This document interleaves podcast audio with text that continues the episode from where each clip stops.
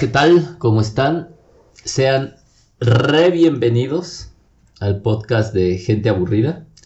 El podcast que no se graba dos veces una vez, se graba dos veces dos veces. Sí, porque alguien se le sacó su tarjeta de su micrófono antes y se borró todo el audio. Para, que, para quienes no lo saben, este podcast ya lo habíamos grabado, iba a salir en tiempo y forma, pero em, tuvimos la, tuve la mala fortuna. No lo hagan. Para aquellos que dicen que la vida es muy corta para poner expulsar una tarjeta USB, no lo hagan. Eh, yo grabo el podcast en una grabadora, pues no profesional, pero sí que diría yo que bastante de buena calidad. Le puse stop y con eso yo asumí que ya no pasaba nada y saqué la tarjeta sin apagar la cámara. Y, se perdió. y se perdió. Entonces, vamos a, retomar el tema. Entonces, el podcast de hoy, em, pues es un podcast que, repito, va a requerir mucho estómago y mucha conciencia y yo creo que va a ser un podcast interesante por las dos temáticas que a diferencia de otros podcasts en donde usualmente hablamos de, bastantes tonterías y lo tomamos todo con bastante soltura y ligereza. En esta ocasión no, no va a ser así y pues aquellos que están acostumbrados a esta gran diversión que nosotros les otorgamos cada dos semanas, a lo mejor en esta ocasión no va a ser tanto, pero yo creo que, que, es un tema que vale la pena mencionar, ¿no? Si gustas empezar. Sí, bueno, los, se trata de un libro y un documental. El libro es La fosa del agua de Lidiet Carrión. Y el documental es La libertad del diablo, que ahora verás, el nombre se me acaba de olvidar del director, pero es dirigido por... Es Everardo González. Everardo González del 2017. Exacto. Pues yo creo que podríamos empezar con la parte del documental. Es un documental que se encuentra en Netflix. Es de estos documentales que obviamente no vas a ver a la primera porque no es algo que sea tan grato. Y lo que busca es hablar acerca de del fenómeno de la violencia en México a partir de eh, hablar con dos voces primordiales, las voces de las víctimas y las voces de los victimarios, ¿no? Particularmente, o parece ser que está muy bien situado geográficamente en, Ciudad Juárez, eh, sin embargo, podría ser prácticamente cualquier región eh, de nuestro hermoso y gran país, ¿no? Sí, porque las, la fotografía que ponen del entorno, o sea, podría parecer, por ejemplo, no sé, el Tecámac o Ecatepec o lo que tú quieras, o sea, sí pasaría por cualquiera de esas. O Guerrero. O, o Guerrero, Michoacán, o sea, se vuelve un panorama tan sui generis que, que, que, podríamos pasar por cualquiera de esas zonas, ¿no? Del país. Sí, probablemente este, este documental y, y el libro va a reflejar o refleja eh, una realidad que, queremos negar de México, que no es una realidad que no nos gusta ver y que siento que un buen porcentaje de la población mantiene eh, pues entre escondido y, oculto de la realidad que, tenemos, ¿no? Yo creo que estamos bastante saturados de los medios de comunicación, de cualquiera, tradicionales o digitales tradicionales, porque ya no pondría los medios digitales como algo innovador. Y parece ser que va, bueno, no parece ser, sin duda este tipo de, pues, de información ya es escrita o de documentales, demuestra que, que México está en una situación muy, muy crítica, ¿no? Sí, porque como bien lo manejabas en la anterior, entre, eh, en la, en la primera grabación, Sí, el documental se queda corto para rastrear las causas, cómo llegamos a este punto de violencia. Eso no lo vamos a encontrar en el documental, pero sí vamos a encontrar quizás las consecuencias de esta violencia en la gente, en gente de a pie. O sea, porque es gente que no forma parte de las noticias virales, sino que son personas que han vivido la violencia día a día y que la han tenido que, que, sobrevivir, o sea, aunque les hayan matado madres o hermanos o les hayan desaparecido hijos, ¿no?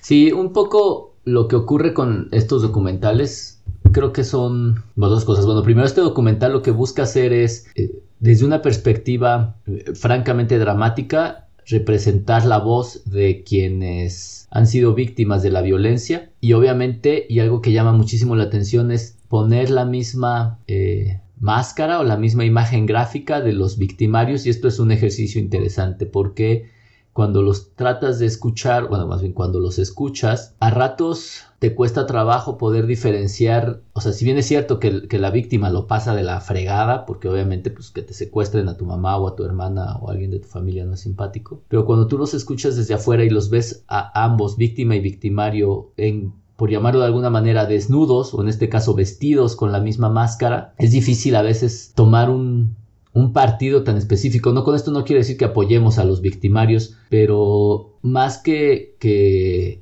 odiar a los victimarios, algo que sería una condición natural de cualquier ser humano, me imagino yo, te empiezas a cuestionar, y eso yo creo que es algo interesante, el hecho de, de no ponerlos como no ponerles la máscara de malvado, sino la misma máscara del que, tiene la víctima, te hace lo que tú decías, cuestionarte sobre qué es lo que pasó para que veamos esta destrucción de la sociedad mexicana que lleva a que personas durante la adolescencia se dediquen a secuestrar gente, a matar gente, a torturar gente, a violarlos, etcétera, ¿no? Sí, y que además se vuelve, como dices, interesante porque le quitas el sesgo de la de los gestos. O sea, de repente puedes sentir empatía o, o, enojo o ira, dependiendo quién esté hablando, por los gestos y cómo se expresa. Pero el hecho de que sea un rostro anónimo, que bueno, quizás una de las fundamentaciones del documental sea que les ponían esas máscaras, porque de hecho en el documental todas las personas que son entrevistadas usan una máscara color carne. Este, lo que se logra, además de lograr el anonimato, es que rompas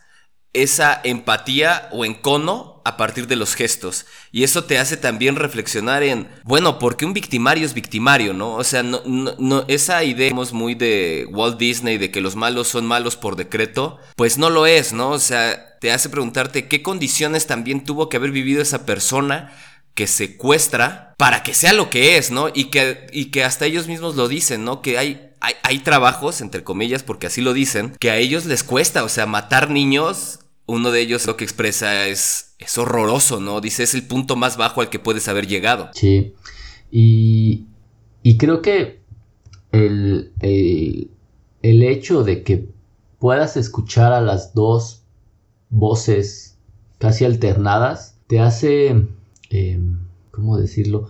Te hace reconsiderar muchas cosas, te hace tratar de, de ser más crítico en, en, la situación, porque yo siempre lo digo a veces de broma y en este caso es muy en serio, eh, qué infancia debiste haber tenido para que eso te ocurra, ¿no? Yo siempre se lo digo a gente, pero por burlarme, ¿no? Cuando hacen un, un drama absurdo o un llanto innecesario o una eh, crítica absurda porque no les llegó caliente la pizza, no sé, ¿no? Por poner un ejemplo. Claro. Entonces, cuando hacen un drama por, por estas circunstancias, siempre me lo digo de broma, es qué infancia tuviste para que esto te dé problemas, ¿no? Pero en el caso del, del documental, en el caso de La libertad del diablo, sí me hace pensar mucho qué infancia estamos teniendo los mexicanos para que por un lado tengas al, al victimario y a su entorno familiar asumiendo la realidad a la que están sometidos a la realidad tanto de pobreza social, cultural, eh, emocional y de valores, pero también a la realidad cruda y dura de que su hijo, su hermano o su esposo son asesinos a sueldo, ¿no? Claro. Me parecería, me parecería absurdo pensar que, que eso no se da cuenta a la sociedad, su sociedad más cercana. Por otro lado, y la parte que es donde más me, me preocupa y que ahorita yo creo que es la que más me enoja, es que tenemos una sociedad mexicana que es capaz de cerrar periférico para que un imbécil que está acusado de violación pueda seguir siendo candidato a su estado, que es Guerrero, y cuando hay asesinatos de mujeres, asesinatos de personas inocentes, cuando hay inseguridad en el país, literalmente nadie levantamos la mano, ¿no? Sí, y, y, en ciertas circunstancias es entendible, ¿no? O sea, cuando tu vida también está en riesgo por, por levantar la voz, se entiende. Pero muchos de nosotros vivimos en una burbuja de comodidad que, que, si protestáramos no pasaría a mayores, ¿no? Más que cierta represión policial y hasta ahí. Pero sí pareciera ser que, más allá de como decías o como indicas que, que México es un país que siempre ha asumido la muerte de una manera muy natural y muy socarrona, creo que en esta etapa allá de México la muerte y la vida la hemos rebajado a niveles exorbitantes. O sea, porque en realidad, ¿cuánto les pagaban por la vida de las gentes, de las personas que mataban, no? Sí, claro, o sea, 6 mil pesos o 20 mil pesos, una cosa así por un asesinato, ¿no? Y sí entendería el aspecto cultural de la, de nuestra nación, en el sentido en que la muerte ha sido venerada, en que la muerte la vemos cercana, en que la muerte jugamos con ella, digo, el Día de Muertos sabemos que, que se juega un poco al regresar a nuestros antepasados ya, ya afinados, pero creo que una cosa es jugar con la muerte. La idea de muerte, ¿no? O ser, o ser irreverente con la idea de la muerte. Y otra cosa ya es jugar con el sufrimiento de la gente y asumirlo como que eso también es parte de nuestra cultura. O sea, sí, sí me parece que es, hay que diferenciar entre que en el Día de Muertos uno sienta cercana a la muerte o que tengamos una figura, eh, un, ritual pagano que es la Santa Muerte, ¿no? O sea, un, un santo que es, que es la muerte, que eso es una cosa, pero la otra cosa es que ya aceptar el asesinato, el feminicidio, la tortura, eh, la trata de blancas como parte de nuestra cultura me parece rebajarnos mucho, ¿no? Y que eso es lo que está ocurriendo, ¿no? O sea, el hecho de, de ver a diario, más allá de los que ahora mueren por COVID, o sea, diario mueren cientos de personas o desaparecen cientos de personas en, alrededor del país. Que, que, que, que parece que nos anestesiamos y que ya lo vemos tan natural que ya no nos conmueve. Que esa es la parte yo creo que vale la pena del documental. Obviamente cuando ves que eso tiene ni siquiera un rostro porque no ves un rostro, ves a una persona tapada por seguridad, pero finalmente que no muestra su, su, identidad. Em, la ves expresándose de lo que está ocurriendo. En ese momento toma otro matiz la estadística de otro muerto en Ciudad Juárez, ¿no? O otro muerto en Ecatepec u otro muerto en cualquier región y asociado a la, a la eh, violencia excesiva que ya rompe todos los códigos que tenían o que tienen las bandas de crimen organizado, ¿no? Sí, y que como bien indicabas, ese punto me pareció muy interesante cuando hablabas del dramatismo del documental. Cuando tú te enfrentas al documental por primera vez, o sea, porque tampoco, bueno, sí, sí, si te interesa mucho lo puedes ver dos, tres veces, pero sí llega a ser chocante y de repente dices, no, híjole, no lo voy a volver a ver.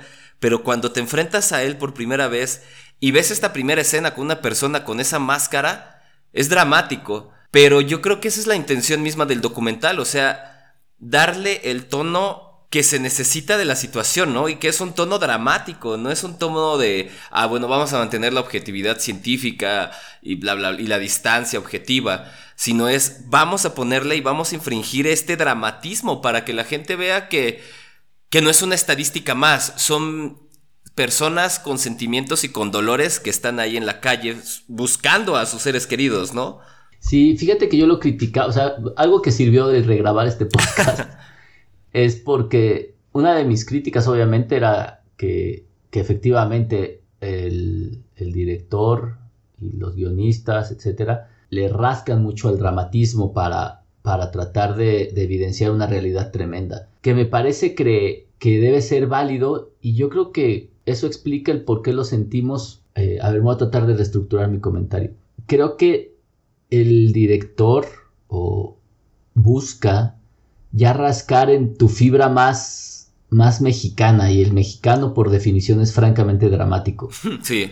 Entonces creo que si hubiera presentado este, este documental de una manera más objetiva, un poco más eh, desnaturalizada tal vez, o un poco menos cruda, a lo mejor no lo hubiéramos sentido tanto por esta insensibilidad que tenemos de los de, estos sucesos. Y yo creería este este este documental ganó eh, el o participó en el Festival Internacional de Berlín y se estrenó. Pero yo creo que para alguien que no es mexicano ver esto sí, como mencionas, debe ser muy chocante. Si para uno que de alguna manera, en mi caso por, por degeneración profesional, eh, estás acostumbrado a lidiar con, los sucesos de dolor, de muerte y de, y de pérdida, es muy fuerte porque obviamente se escuchas a las hermanas, a las madres, a las abuelas que narran cómo perdieron a sus familiares y cómo los, los torturaban no solo a los familiares, sino que los torturan psicológicamente a ellos. Em, te pesa mucho, te duele mucho, yo creo que para alguien que no es mexicano y que probablemente tenga un sentido más valioso de la vida, porque honestamente creo que nosotros ya perdimos esta sensibilidad, eh, debe ser muy fuerte, ¿no? Sí, o sea, de repente se nos olvida que México vive y vivió una guerra de bajo impacto, que aunque no fue, no sé, no es la guerra de, de, Siria, no es la guerra de Irak, pero que vivimos nuestras propias guerras, ¿no? Y no solo esta idea de que, ah, solo pasa en el norte. O sea, tan es así que José Emilio Pacheco se refería a, Cuernavaca como la ciudad de la, eterna balacera, o, o la Ciudad de México, o Ecatepec, o Morelia. O sea, en realidad vivimos una guerra de baja intensidad que, que, ahora estamos pagando estas consecuencias. O sea, la consecuencia de esta guerra de bajo impacto ha sido una pérdida de referentes tan brutal que ahora, la ahora sí que la vida no vale nada, ¿no? Diría José Alfredo Jiménez. Pero ahora sí no lo vale en un sentido literal porque pues en un instante puedes estar y al otro pues te desaparecieron por un capricho de una persona, ¿no? Y yo creo que el dramatismo es necesario. Claro, no es el dramatismo de las noticias del canal 13 o del canal 2, pero gráficamente, bueno, visualmente y estéticamente sí es dramática, el es dramático el documental, ¿no? Y creo que esa es una de las grandes ventajas que tiene, porque como bien dices, o sea, somos muy sensibleros aquí en México y somos muy pancheros. Y cuando nos ponen las cosas muy, muy en seco, muy como estadísticamente, es como de, ah, no pasa nada, es seguramente de ser están en malos pasos, pero aún aunque estuvieran en malos pasos no tendría que ocurrir esto. Creo que, o sea, sí, sin duda algo que, que dijiste que a mí me causa un poquito de, no, conflicto, pero que trataría de, de, ahondarle un poquito más, es que si, si asumiésemos que efectivamente, como decía José Alfredo Jiménez, la vida no vale nada, es porque a priori le dimos primero un valor. Claro pero siento que ya estamos en una circunstancia en que ya asumimos que el ser humano, particularmente si es un ser humano ajeno, y más en una sociedad de aporofobia que tenemos del miedo a la pobreza, del miedo al, al, indio, del miedo al naco, del miedo al, al, moreno, es una sociedad en que somos francamente racistas, realmente asumimos a priori que esa gente, tanto el victimario como la víctima, no tiene valor pero desde que, desde un origen, o sea, nunca tuvo un valor y, no lo perdió en algún momento, porque estamos tan desensibilizados que asumimos, es muy fácil llegar y, lo digo a, título personal, en el, en el sentido de que cuando una persona desaparece o haya de asesinato, siempre vamos a culpar a la víctima. O sea, siempre vamos a decir que vendía droga, siempre vamos a decir que era prostituta, siempre vamos a decir que era algo malo y que por eso lo tenía bien merecido. O sea, ya llegamos al punto en que es más fácil justificar y ni siquiera justificar, asumir que se merecía un castigo, que preocuparnos porque, por, por una sociedad que vive sin un marco de referencia. O sea, se supone que la idea de estar en una sociedad es tener este marco de referencia en el cual sabemos cuáles son los límites que se pueden tocar y no, y cuando no se tocan, qué es lo que ocurre. Pero hoy los límites son extremadamente brumosos, ya no sabes realmente, o sea, hoy literalmente un niño de 10 o 12 años puede balasear a alguien y probablemente no pase nada, y por otro lado tienes un ejército que está y que demuestra este documental que está corrompido en sus raíces más profundas, que es una, una herramienta más del narcotráfico para ajustar cuentas a distintos niveles y que entonces pues es como si tú fueras andando por un camino que no tiene guías, que no tiene camino y que es peligroso, ¿no? Sí, y que, que se vuelve como consecuencia de, de toda esta pérdida de comunidad. O sea, lo que se ve al inicio del documental es una ciudad dormitorio, ¿no? Así se llama. Ajá. Entonces, estas ciudades dormitorios donde literal, o sea, solo vas a dormir, te levantas y vete a trabajar y regresas y es la misma rutina, te implica que no conozcas ni tu propio vecino, que no generes comunidad, que no conozcas las necesidades básicas del que vive al lado de ti, ¿no? O de la que vive al lado de ti. Y creo que es esta consecuencia, ¿no? O sea, ya se ha, este, vuelto una vida íntima, pero tan íntima que ya no nos importa todo lo demás y que todo lo que suceda afuera ya no me interesa, ¿no? Y es consecuencia de todo esto. Porque, como bien decías, cuando culpamos a las víctimas de esto es, pues porque no sentemos empatía por nada de, de esas personas. O sea, dejamos de sentirnos parte de una comunidad y es más fácil justificar la muerte culpando a la persona, mujer, hombre, niño o lo que tú quieras, antes que preguntarnos por las causas de pues no tuvo que haber ocurrido, básicamente, ¿no? O sea, no es que estemos en discusión si estuvo bien o estuvo mal, es que de facto no tuvo que haber ocurrido. Y estamos, yo creo, en un escenario que es un poco irrisorio, porque si tú, me, si tú preguntas a, a N cantidad de sujetos, ¿qué ocurre si ven que ven lo que ocurre en un rastro de animales? Ah, claro. ¿No? cómo se matan a las vacas, cómo se maltratan, o los criaderos de, gallinas, etcétera, etcétera, etcétera. Yo creo que más de uno tomaríamos alguna, algún tipo de acción. Y no dudo mucho, y no quiero ser ni peyorativo ni ofensivo, pero no dudo que muchos que, que son veganos o que son vegetarianos, su móvil fue ese. Claro. No, no me sorprendería. Pero lo que me parece irrisorio es que entonces cuando ocurren una serie de asesinatos, de secuestros, de torturas, literalmente nuestra, nuestra reacción a eso es prácticamente nula. Es, cegarnos, ¿no? Ante la Ahora sí que ante la evidencia empírica. Dure, te duele más un perro lastimado que un ser humano muerto en Ciudad Juárez o en Ecatepec o en, cualquier región de este país, ¿no? Y esa parte a mí me, me dejó muy preocupado porque, porque aparte no veo ninguna salida razonable porque las únicas, yo, evidentemente soy un completo ignorante de ese tipo de cosas, pero lo poco que puedo entender es que pues para eso está la mejoría económica, la mejoría educativa, la mejoría cultural, social, la búsqueda de, la búsqueda de, una sociedad que, pueda tener una interacción mucho más sensata, más civilizada. Y desafortunadamente ninguno de, este, de los gobiernos, ni del pasado, ni, y menos del reciente, está buscando ese tipo de circunstancias. De hecho, pareciera que estamos buscando la polarización de cualquier opinión más que de la integración de las opiniones con el objetivo de buscar un fin común que sea el bienestar de la gente, ¿no? Parece que estamos más empeñados en tener la razón que en ayudar. Sí, o sea, se vuelve más bien una discusión de, de, de egos, de, de construcciones teóricas, más que de respuestas ante un fenómeno que se está ocurriendo a diario.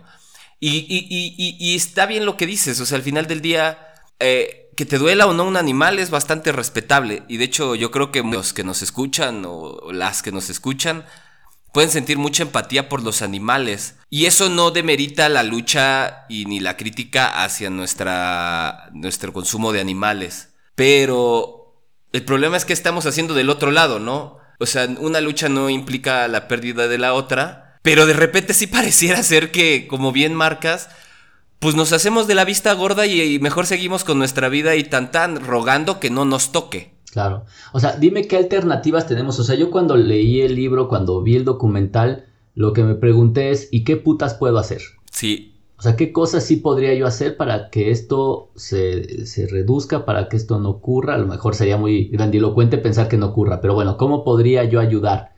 Para que las cosas sean un poquito menos, menos tóxicas o que yo no participe, o bueno, no que yo no participe, ¿cuál es mi granito de arena? Un poquito como lo que ocurre con el ejemplo de los, de los veganos, ¿ok? Yo sé que de manera individual, es más, muy probablemente de manera grupal, el movimiento vegano no cambie nada, ¿no? Porque pues, es una sociedad tan demasiado grande y demasiado industrializada, etcétera, etcétera, que es poco probable que vaya a haber un cambio a través de ese movimiento. Sin embargo, si tú ves el animal lastimado, tienes una salida, una salida organizada, una salida estructurada, una salida socialmente aceptada y hasta socialmente financiada, si lo quieres ver así, ¿no? O sea, finalmente la gente paga más por un producto que tiene ciertas características, que, incluye la falta de sufrimiento de los animales, lo cual me parece respetable y válido. Pero cuando tú te enfrentas a este escenario de violencia, de muerte por narcotráfico, etcétera, pocas cosas, o sea, no entiendo a dónde me puedo acercar, me explico, o cuáles son las herramientas con las que puedo hacer mano para tratar de, mejorar esta situación. Y yo no creo que, que se debe a que no existen. Claro. Creo que se debe a que los mecanismos de difusión que tenemos actualmente ni siquiera se acercan a estas circunstancias, ¿no? Sí, y con esto no queremos ser fatalistas y bueno, hay que tirarnos al nihilismo, pero como bien marcas, o sea, los mecanismos de comunicación tanto del gobierno como de las ONGs, como de muchos lados, se quedan en la superficie. Y, esta sensación de impotencia, de, cancelación del futuro, pues se vuelve tan palpable que entras en un estado literal de, de apatía, ¿no? Porque te quedas preguntando, bueno, y, y, bueno, ya lo vi, ya lo pensé, ya lo razoné, ya lo sentí. So what? ¿Ahora qué hago? Que si me preguntas probablemente sí sea la crítica que mantengo en los dos, en los dos podcasts del documental. Y es que, que te muestra los últimos tres minutos de la historia. Te muestra cuando la sociedad se jodió tanto que ya hoy ves asesinos por 15 mil pesos. Se jodió tanto que ves a la gente que está eh, secuestrando a otras personas por prácticamente nada. Ves todos estos escenarios y... pero no ves toda la parte anterior ¿no? O sea, no ves qué es lo que, a dónde tuvimos que haber llegado, o sea, qué, qué debe haber pasado para que lleguemos a este punto. Y la otra es que te deja con esta sensación de desasosiego. Sí. O sea, y si es una sensación fatalista, o sea, si cuando lo terminas de ver es, güey, yo creo que no hay nada que hacer, porque no sé qué hacer. Entonces, si, si los pudiéramos criticar, que, bueno, finalmente ellos... Como producto cultural. El director, exacto, el director como producto puede hacer lo que quiera y tiene todo el derecho, y la verdad es que desde mi perspectiva, son personas extremadamente valientes, mucho más valientes que tú y yo seguramente. Por mucho. Este, porque obviamente aventar ese tipo de, de situaciones en donde critican francamente al gobierno, a un ejército corrupto, a unos narcotraficantes que no tienen el menor de los escrúpulos y a una sociedad que está empobrecida a más no poder, se necesitan tener huevos, ¿no? Pero, y ahí podría venir mi pero, sí te deja con, como aventado a medio desierto, ¿no? No sabes qué hacer y, y sí te deja bastante bajoneado de, de, no poder apoyar algo que sabes que está terrible, ¿no? Ajá, exacto, sí, sí, sí tienes razón, o sea, como producto cultural, digamos que al menos en este documental se queda medio camino, porque es bueno ajá, ¿y cómo llegamos aquí? Y te deja esta sensación extraña. Pero bueno, se puede volver una oportunidad, una zona de oportunidad, un área de oportunidad, dirían en los corporativos, que, que también uno le rasque, ¿no? Es bueno, si sí me interesa mucho, bueno, voy a buscar más, ¿no? Y voy a leer más y voy a tratar de formar parte, quizás no de la política profesional como la conocemos, que, que es una basura, pero sí tener una participación mucho más cercana con, no sé, con la comunidad o informarme más sobre ciertos tópicos, entender más el fenómeno de la violencia, que hay estudios alrededor, ¿no? De psicología, de etnografía, etc. Entonces, más que, que, que, detenerse, o sea, yo lo que recomendaría es, bueno, ya te dejó esta sensación, sí, no te dice todo el documental, se queda medio camino, pero bueno, ya de aquí tú vas a construir, ¿no? Y vas a, a, a tratar de Quizás, como bien dijiste, no construir mi razón y que esta razón sea la razón de todos o de todas, pero sí de menos informarnos más y construir más para que eventualmente cuando se nos presente la oportunidad podamos aportar este granito de arena, ¿no? Claro, y yo lo que diría incluso es que un gran defecto que le podría poner es, es que va a, promover el arquetipo del mexicano miserable, que no es que no existamos, pero el único tema es que en la negación de todo el, resto del fenómeno, o sea, el no mencionar el resto del fenómeno, como siempre ocurre, el gringo queda bien parado. Claro, lo que exacto. Porque obviamente si esto, si esto lo ve un gringo con, pues obviamente van a permanecer o van a reciclar este cliché de que pues, los narcos tienen que ser mexicanos, los narcos tienen que ser pobres, los narcos pobres mexicanos son los malos, pero pues toda la, toda la la industria de las drogas en Estados Unidos, que es la que compra todos los productos, porque pues no me vas a decir que se distribuyen solos, nadie la toca y nadie la menciona. O sea, dime cuántas películas y cuántos documentales de los magnates que deben de existir en Estados Unidos, porque tiene que existir un puto magnate que se está inflando de dinero, aparecen. Eso no aparece, eso no lo ves nunca. O sea, si estos documentales perdidos en Netflix lo ves raro, dime quién habla acerca de estas grandes corporaciones de narcotráfico que tienen que existir en Estados Unidos, porque si no, ¿cómo se reparte la droga? No, digo, es un tema muy elemental, o sea, por algún lado entra y por algún lado sale. Y alguien se hace responsable de cada parte. Sí, exacto. A veces se cae en el cliché de que el narco o es colombiano o es mexicano y, los propios latinos ya naturalizados de repente también se compran este cliché por formar parte de una comunidad americana. Entonces, ¿en qué momento también se vuelven autocríticas las potencias? Porque no es solo Estados Unidos. Claro, no, exacto, Europa, claro. Y nadie se preocupa por los muertos de esas, de esas putas drogas. Entonces, o sea, sí es... El, el tema de, de solo mencionar nuestro lado sí tiene un poco de defecto en el sentido en que al no mencionar al corresponsable de este fenómeno, lo vuelve, lo vuelve bastante parcial. Y obviamente, pues el gringo, el europeo, el que consume, siempre va a quedar bien parado. Entonces, pues tú puedes ver que hoy salió en el país que Miguel Bosé consumía dos gramos diarios de cocaína y marihuana y, y nadie lo cancela. Ah, no. Pero si Miguel Bosé dice que se chingaba dos gramos de cocaína y marihuana, nadie lo cancela cuando eso cobró la vida de alguien. En todo el- en esta cadena de producción, la vida de alguien tuvo que haber pasado por esa puta cocaína. Y nadie se ofende. Y le siguen comprando los discos. Es más, si lo vemos como alguien chingón. O sea, me preocupa que, que, que todo el proceso de crítica sobre la violencia en tercer mundo y la violencia y el narco se está viendo solo desde la perspectiva del que se está llevando los putazos. Pero toda la parte donde se queda el dinero no se ve tanto. Porque siempre dicen, bueno, el Chapo entró en la lista de Forbes de los ricos más importantes a nivel mundial. Pero el Chapo le tenía que dar dinero a alguien. El Chapo no se manda solo. Sí, claro. No, los narcos no se mandan solos. Tienen, si, si Estados Unidos y si Europa fueran tan serios, pues no habría dónde distribuir el mercado. Ah, sí, claro, totalmente. O sea, si, seamos honestos, o sea, si no hay dónde vender, ¿qué jodidos haces con esas toneladas de cocaína? Digo, la distribuirías en el resto de otros países. Pero a lo que voy es que hoy se siguen distribuyendo toneladas de Coca-Cola porque están... De Coca-Cola. bueno, también. Sí, también. De coca porque están permitidas de algún modo. Alguien lo está permitiendo de algún modo. Y eso no lo mencionan y hay que tenerlo en cuenta. Yo lo que diría es que si ven el documental, no se traigan la idea de que, sí, o sea, obviamente nosotros participamos en una parte importante del proceso, pero hay otro cabrón del otro lado que está muy sentado gastando dólares e inhalando cocaína, ¿no? Sí, y que le vale 3 kilos lo que le ocurra al país vecino. O al, Ah, claro. o al subcontinente o continente vecino. O sea, ahí entonces, y es bien interesante, o sea, cuando es petróleo, entonces sí puedes pelear por los derechos humanos de los países petroleros. Claro. ¿no? Y entonces organizar un desmadre. Pero cuando estás hablando de los derechos humanos de los países que transportan tu droga, como que ahí no pasa nada. O sea, eso lo único que me hace pensar es que hay un interés altísimo para, para mantener esa industria, ¿no? Sí, claro, porque además es una industria que deja millones. O sea, ¿por qué no le hacen la guerra a Colombia, güey? O a México. O sea, se la podrían hacer. Sí, no, Estados Unidos tiene el potencial armamentista para ponerse No, con y, todos. Y la superioridad entrecomillada moral, esta, ah, eh, insisto, superioridad moral entrecomillada para asumirlo. O sea, por menos que eso han desatado guerra. Ah, sí. Pero había petróleo de por medio, ¿no? Pero en este caso parece que la- las drogas parecen estar más protegidas. Sí, exacto. Entonces sí se vuelve un documental que hay que tratarlo con seriedad. O sea, no es un documental de lo ves y ahí me quedo con la idea de que pues nosotros somos los malos y ellos los buenos. Claro. Sino que... Sí, yo creo que es un documental que vale la pena verlo. Eso sí, sin duda. Y que hay que tratarlo, te digo, con seriedad y con la seriedad que se requiere y, y quizás ahondar un poquito más. Y yo creo que antes de opinar, o sea, en el sentido de la violencia y el narcotráfico y todo, sí hay que ver pues todos los vertientes y todas las todos los lados que tiene esta, esta situación que eh, definitivamente es compleja. Sí, claro.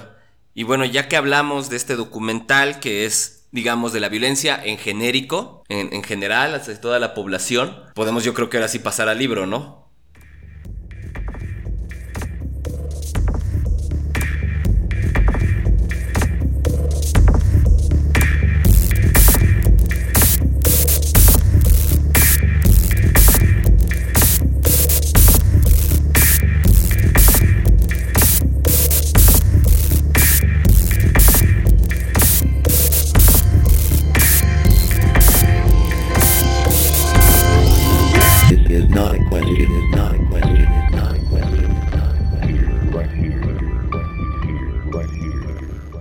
Que el libro es La fosa del agua. Yo no sé si la autora es mexicana, ¿tú sabes? Sí, es mexicana. Es que de Lidiet no- Carrión. Exacto, Lidiet Carrión no suena así como que como que muy mexicana, no no suena como a López, ¿no? Sí, o sí, exacto, no suena a Sánchez. Exacto, los hijos de Sánchez.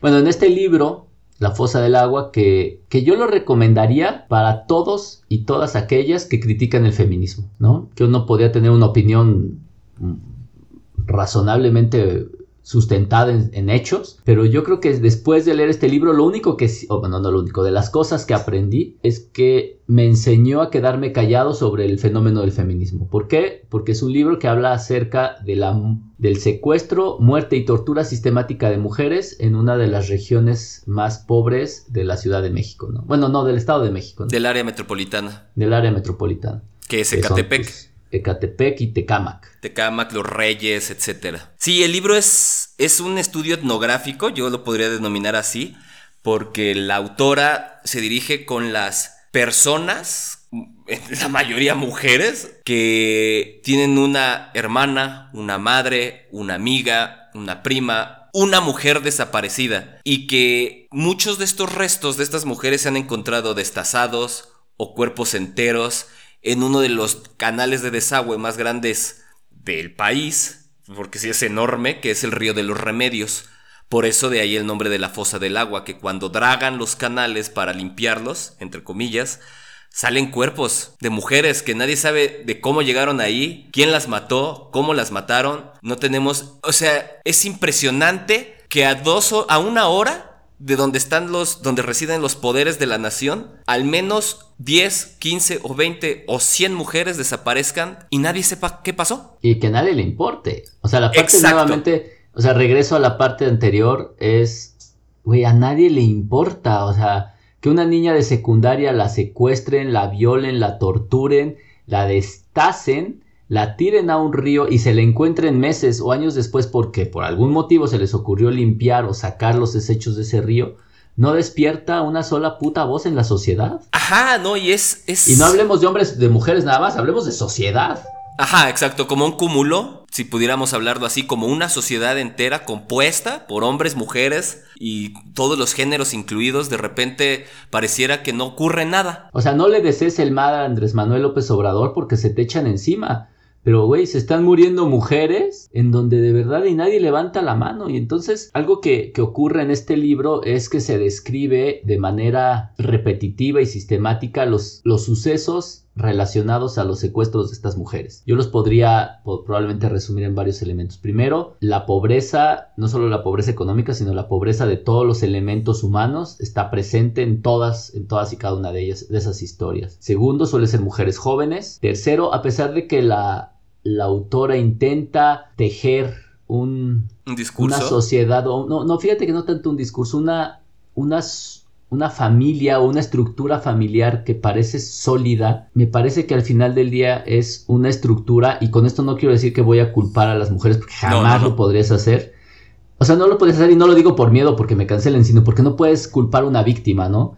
Finalmente la víctima tiene una serie de sucesos que la llevan a que, a que caiga en una situación que la vuelve muy vulnerable. Es decir, o sea, en la misma región hablamos de Ecatepec y Tecámac, debe de haber miles o millones probablemente de mujeres y no todas, afortunadamente, caen en esta situación. O sea, creo que hay elementos sociales que las hacen más vulnerables de que las llevan a encontrarse con esta serie de personas que, que yo no entiendo cómo, cómo se juntaron tantas en una sola región. O sea, yo creo que el ser humano, pues por naturaleza debe tener algunos elementos de sadismo, pero cabrón, aquí se juntaron todos. Sí. O sea, parece que hicieron una, una rifa de terrenos para ver si usted tiene elementos de sadismo, de violación, de secuestro, de tortura, véngase a vivir aquí, este departamento es para usted. Eso pareciera ser, o sea, pareciera ser que todo lo que ocurrió es, vamos a juntar a toda la... Lo peor de la sociedad. Bueno, resulta interesante, por decir algo, de que hace unos años no dejábamos de hablar de Ciudad Juárez, que era la ciudad más peligrosa para las mujeres. Claro. Pero ahora Ecate- el Estado de México, no solo Ecatepec y Tec- Tecámac, todo el Estado de México es una zona súper vulnerable para las mujeres. Y como bien dices, hay, debe de haber factores sociales, culturales y económicos que a ciertas mujeres las vuelve más vulnerables que a otras. Claro. Hay estudios, ya se están haciendo sobre cuáles son esos factores, ¿no? ¿Qué edades, qué trabajos tenían, qué zonas vivían, etcétera, ¿no? Para tratar de mapear el fenómeno. Y creo que ahí va un poco de lo que a mí me, de hecho, me molestaba, porque de repente muchos amigos se burlan como del término del feminicidio o lo tratan de hacer menos, pero cumple una función legal. O sea, cuando tú defines un fenómeno legal como el feminicidio, por ponerlo en un término de derecho, le estás dando una identidad a esa víctima y entonces puedes ejercer la ley conforme a esa figura en específico. A que, pues bueno, si están ocurriendo muertes de mujeres y lo dejamos en homicidio, bueno, podemos achacarle a cualquier fenómeno que se achaca al homicidio, pero aquí cumple una función, una función distinta y tiene una consecuencias y unos orígenes distintos el feminicidio. Aparte me parece una respuesta entre estúpida y simplista el no querer denominarlo. Ajá. O sea, el ser humano históricamente vive de hacer categorías. O sea, si algo, si algo ha evolucionado el pensamiento del ser humano es crear categorías. ¿Por qué? Porque en base a eso tú puedes clasificar y desarrollar estructuras mentales, científicas o intelectuales que te lleven a entender procesos. O sea, por eso el, el negro se puede llamar negro y el racismo se puede llamar de esa manera. y por eso eh, la violencia de género se puede llamar de esa manera y por eso las enfermedades tienen nombre y por eso Los animales Existen están divididos los de una animales manera. exactamente porque el, el clasificar es una herramienta extremadamente valiosa. Entonces, cuando tú quieres dejar algo genérico, pues evidentemente pierdes y vamos a llamarlo con el término que corresponde, aunque no es el más acertado, pierdes la oportunidad de poder etiquetar un fenómeno, analizarlo y entonces obviamente desgranarlo, deshacerlo, deshebrarlo Exacto. y entonces poder analizarlo. Entonces, me parece que el no querer llamarlo es una reverenda estupidez porque es como entonces, pues no llamemos a la diabetes diabetes, ni llamemos a la hipertensión y llamémoslo al sujeto sencillamente, y por poner un ejemplo, sujeto con sobrepeso y obesidad. Que eso haría que estudiáramos y analizáramos, hablando desde la medicina, pues de la manera más simplista que hay. O sea, si no existiera la diabetes, la hipertensión y el infarto agudo del miocardio, y todo lo llamáramos persona con enfermedad por peso alterado, pues seguramente no llegaríamos a la evolución que tenemos el día de hoy. Si esto lo trasladamos al fenómeno de los feminicidios, en un país donde los homicidios aparte ocurren con demasiada naturalidad, lo hace muy difícil de identificar. Exacto. Y algo que, que llama muchísimo la atención del libro es que evidencia claramente que en esta situación de pobreza a distintos eh, Niveles. distintos niveles, el hombre y la mujer tienen desenlaces distintos. Claro. El hombre se vuelve asesino, el hombre se vuelve rico, el hombre tiene un coche, el hombre tiene prostitutas, el hombre tiene drogas, el hombre tiene, si bien es cierto, una expectativa de vida probablemente más reducida que el resto de los hombres, eh, es un hombre que va a vivir un entrecomillado sueño socialmente aceptado. Claro. Por otro lado, en la historia, y esto pues, queda bastante claro, no veo a la mujer desempeñando ese papel. O sea, a la mujer le toca la parte jodida de la historia. Es la torturada, es la asesinada, es la secuestrada, es la alejada, es la alejada por violencia de su nicho eh, familiar o social. Entonces, dentro del mismo fenómeno, son tratados de distinta manera. Y por eso creo que al final del día el feminicidio tiene que ser definido como tal, porque yo no veo, o sea, tú, lo, tú, tú en el libro se describe la historia de algunos chicos de, de secundaria que cuenta la historia de cómo son asesinos y cómo eso les da poder y cómo eso les regala un coche, etcétera, etcétera. Pero no ves la historia de ninguna mujer. Sí, ¿no? O sea, no hay una mujer que lidere a los cárteles. O una mujer que lidere y que se agarra a secuestrar chavos que les gustan. Chavos güeritos así como tú, mano. Entonces, este... Eso no lo ves. Entonces, de entrada, el mismo fenómeno es afectado de manera diferencial para hombres y mujeres. Sí, y, y que ponle que se han existido, ¿no? La reina del Pacífico, pero... Pero es una de mil. Ajá, con, exacto, era lo que te iba a decir. O sea, con los dedos de las manos las podemos contar, o sea, y nos van a sobrar. Y lo mismo ha pasado en la historia, o sea, cuando hablabas de las crisis de alcohol o de en, en Estados Unidos, cuando había esta, esta, este veto al alcohol y que pues está el capón y todas estas historias alrededor, ¿cuántas mujeres viste? Sí, claro, o sea, E siempre... insisto, no, aquí no me pelearía porque haya mujeres capo. Sí, claro, sí, no, no, O no. sea, aquí, la, aquí la discusión es por qué en el mismo fenómeno le toca la parte jodida del desenlace a las mujeres. Y entonces creo que ahí es donde se justifica sin lugar a dudas que exista esto y, y aunque yo podría no estar tan de acuerdo, pero sería completamente comprensible, las respuestas sean extremadamente violentas. Porque lo que Pues demuestra sí. el libro es que al gobierno y a toda la- a su a su andamiaje de, de estructuras que entre comillas mantienen el orden, lo que se encargan es de ocultarlo. Sí, y que algo que ha logrado, yo creo, el movimiento feminista en, con, con acciones violentas o no, o, o- o censurables o no, eso no nos corresponde decirlo, ha dejado entrever que, que el sistema de repartición de justicia, que aunque ya lo sabíamos, pero lo hicieron muy evidente, es que se sostiene de palillos. Se sostiene de ni puta madre, güey. Así le rascas tantito, empiezas a ver una serie de, de deficiencias tan brutales. O sea, el hecho de que desaparezca una niña y no es que se fue con el novio. Espérese dos días. Oye, no manches, o sea, en dos días puede estar muerta. Y deja de dos días, en horas. Y algo que, que deja muy en claro, o sea, como de los eventos sistemáticos que, que, por- que justifican la, la figura del feminicidio, es que existe la revictimización. Claro. Es algo que ocurre en todos y cada uno de esos escenarios. Es decir, se fue su hija es por prostituta, se fue su hija es porque vendía drogas, se fue su hija es porque le hablaba mal su papá o la violaba o le pegaba o tenía una mala relación familiar. O sea, en el- es inmediatamente justificar el, el suceso. Claro. Lo cual me parece una reverenda estupidez. O sea, desde el punto de vista de la lógica y de la ética es no mames. No, y puede ser cierto, capaz que se andaba en eso.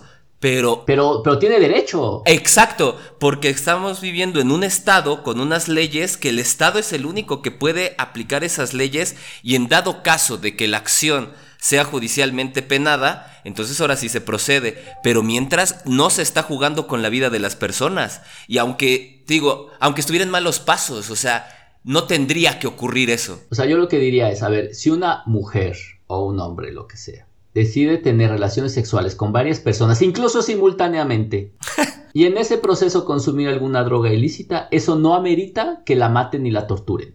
Sí, ¿no? Llámalo hombre, mujer, quimero, pantera, lo que sea. Si el problema aquí es que eso cuando se aplica a la mujer está justificado, cuando se aplica al hombre probablemente no aplica porque el sistema está también diseñado desde el punto de vista de los hombres para que no ocurra de manera tan, tan evidente, pero evidentemente va a ocurrir en las mujeres y me parece que eso es un motivo más que válido pues, para levantar la mano, para encabronarse y para exigir, cuando aparte tu presidente lo único que va a decir es que son eventos aislados, ¿no? Lo cual demuestra una enciclopédica ignorancia, ¿no? Sí, claro, porque te digo, basta meterse en este libro y ver que es un proceso sistemático. Exacto, porque aparte las historias es como cuando empiezas a, a- a ver una serie y ya sabes lo que va a pasar en cada capítulo, pero aún así la sigues viendo. O sea, la historia que cuentan, que son como cinco historias, creo, más o menos, de, de mujeres que son secuestradas en, en Ecatepec y Tecámac, ya sabes que va a acabar en lo mismo, que va a llevar a los mismos desenlaces. O sea, sabes que es sistemático, sabes que el modus operandi de toda la estructura es la misma, independientemente de donde se dé eh, en esta región, ¿no? Exacto, o sea, es, es, es negar mucho la realidad ante algo que ocurre con regularidad. O sea, este problema lleva más de 10 años. Y que en 10 años no se haya construido una inteligencia alrededor de este fenómeno. Habla de un valemadrismo, pero... Sistemático y- y- y ordenado. Exacto. O sea, pareciera ser que no importa. Y esa es la parte que yo creo que es preocupante. Y eso, para mí, y yo no estoy a favor de que ocurran esas manifestaciones, pero güey, yo creo que si yo estuviera en ese escenario, haría lo mismo. O sea, ojalá nunca ocurra, pero si algo pasara, yo creo que destinaría buena parte de mi tiempo a tratar de, de, de- de demostrar mi violencia y mi, y, mi, y mi frustración ante esa situación. O sea, de hecho, cuando tú lo ves en el documental o cuando lo lees en el libro, te causa una frustración, es una sensación de frustración que se te queda bastante arraigada. Y eso que estamos del lado beneficiado. Claro, sí, sí.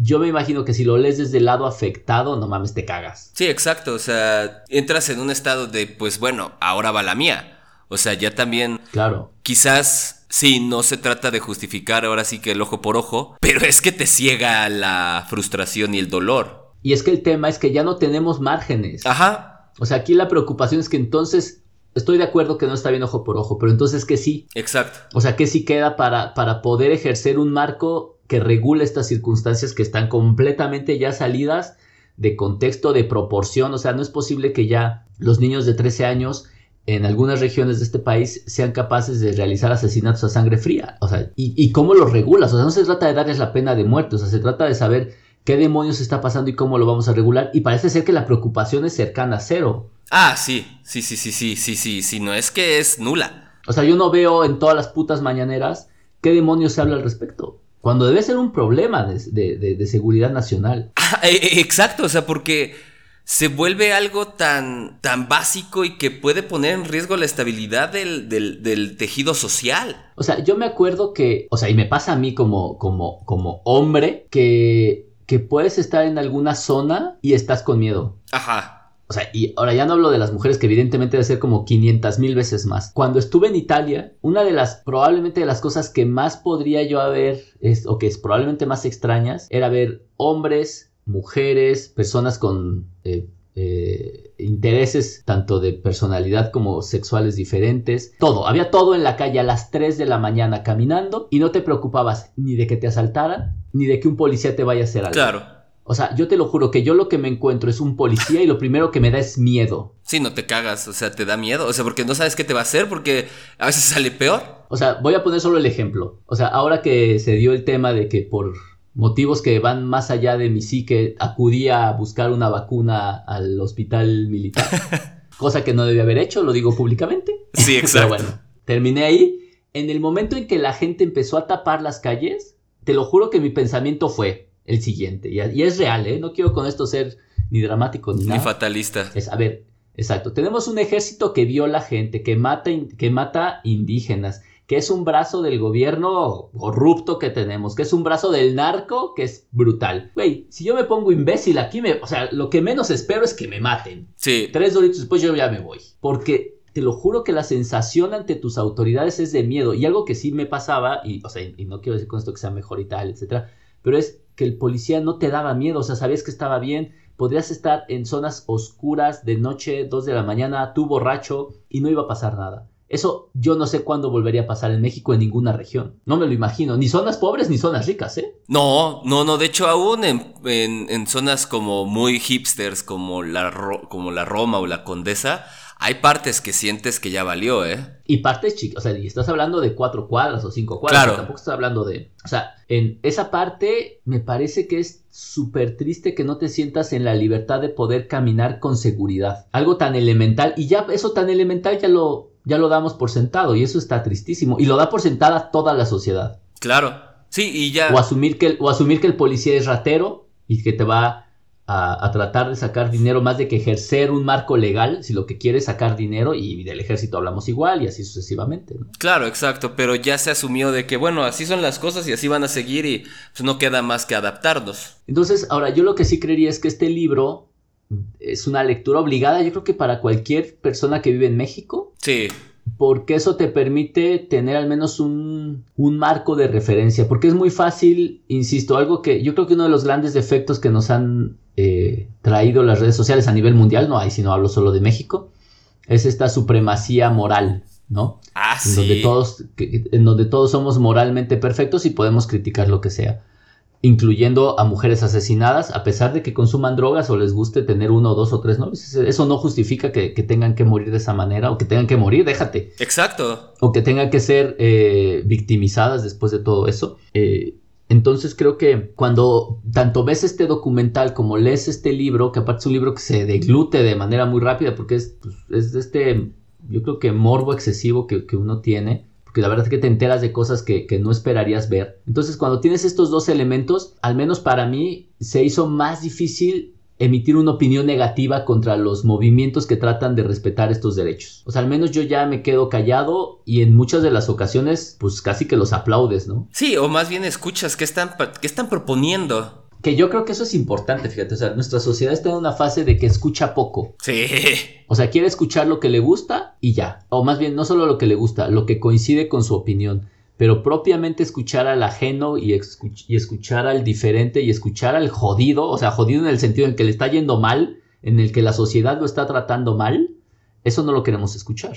Sí, se queda como pues, un discurso que rompe con el, con el sueño mexicano. de, si le echas ganas vas a salir adelante. Que ese discurso mexicano yo no sé de dónde lo saca.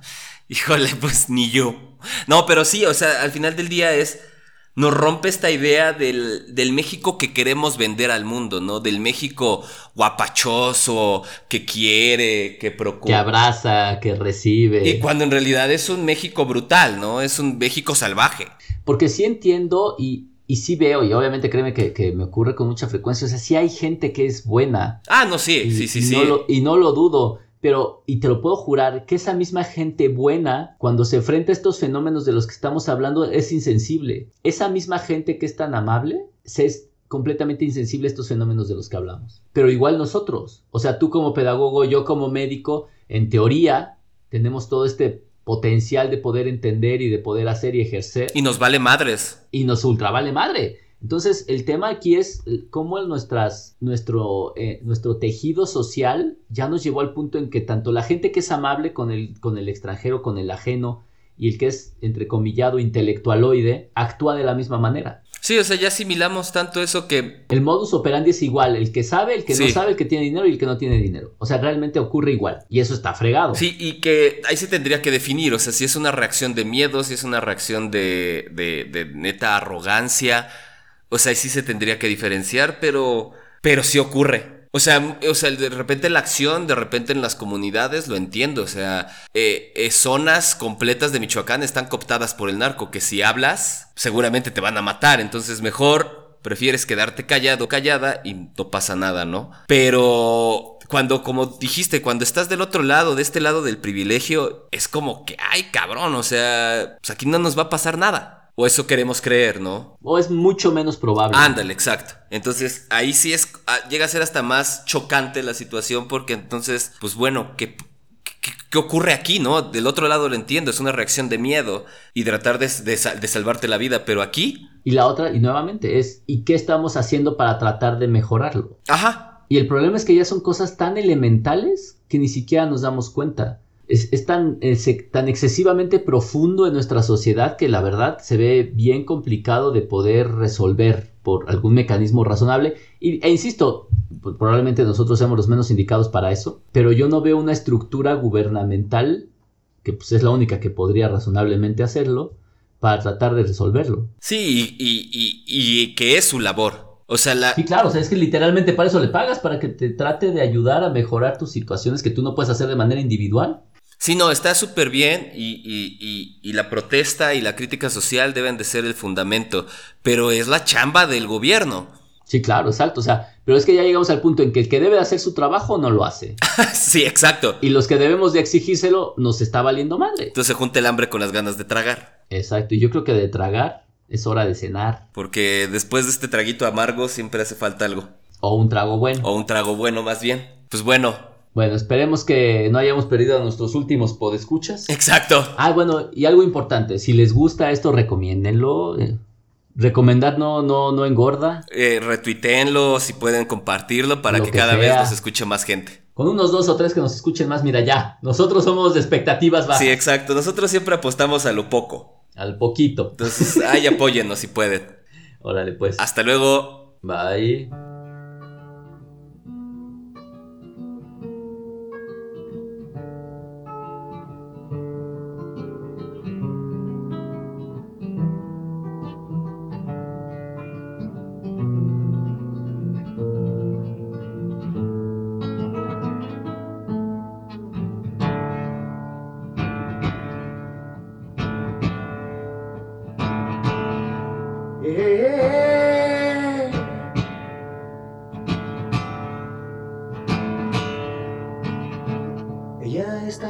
Sentada en un jardín de sopor, sentada sobre la nada, viendo fantasmas de amor, con los dedos amarillos por los cigarrillos y excesos de ron.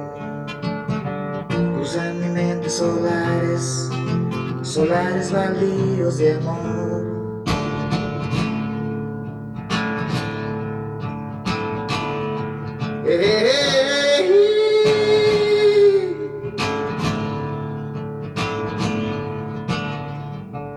En su hamaca, enredada en el tiempo, con la mirada ya flaca, porque nunca regresó. Dicen los niños que juegan a ver quién atina los vasos de ron. Cruzan mi mente solares, solares baldíos de amor.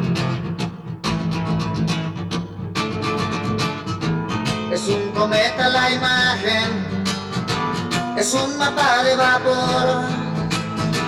Voy por cigarro, le dijo, se puso sombrero y jamás regresó.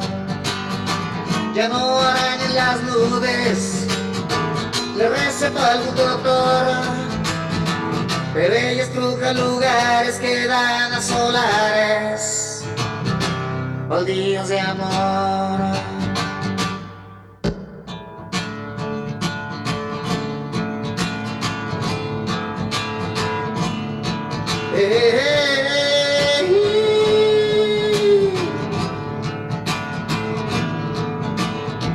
Fue sacudir al tendero, al policía y al dolor, pero de aquel paradero solo silencio encontró.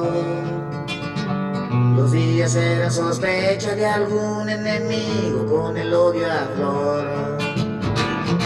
Eran subidas solares, solares baldíos de amor.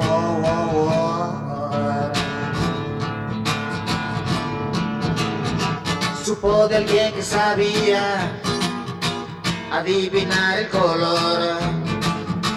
y en un teléfono viejo ella escupió su dolor.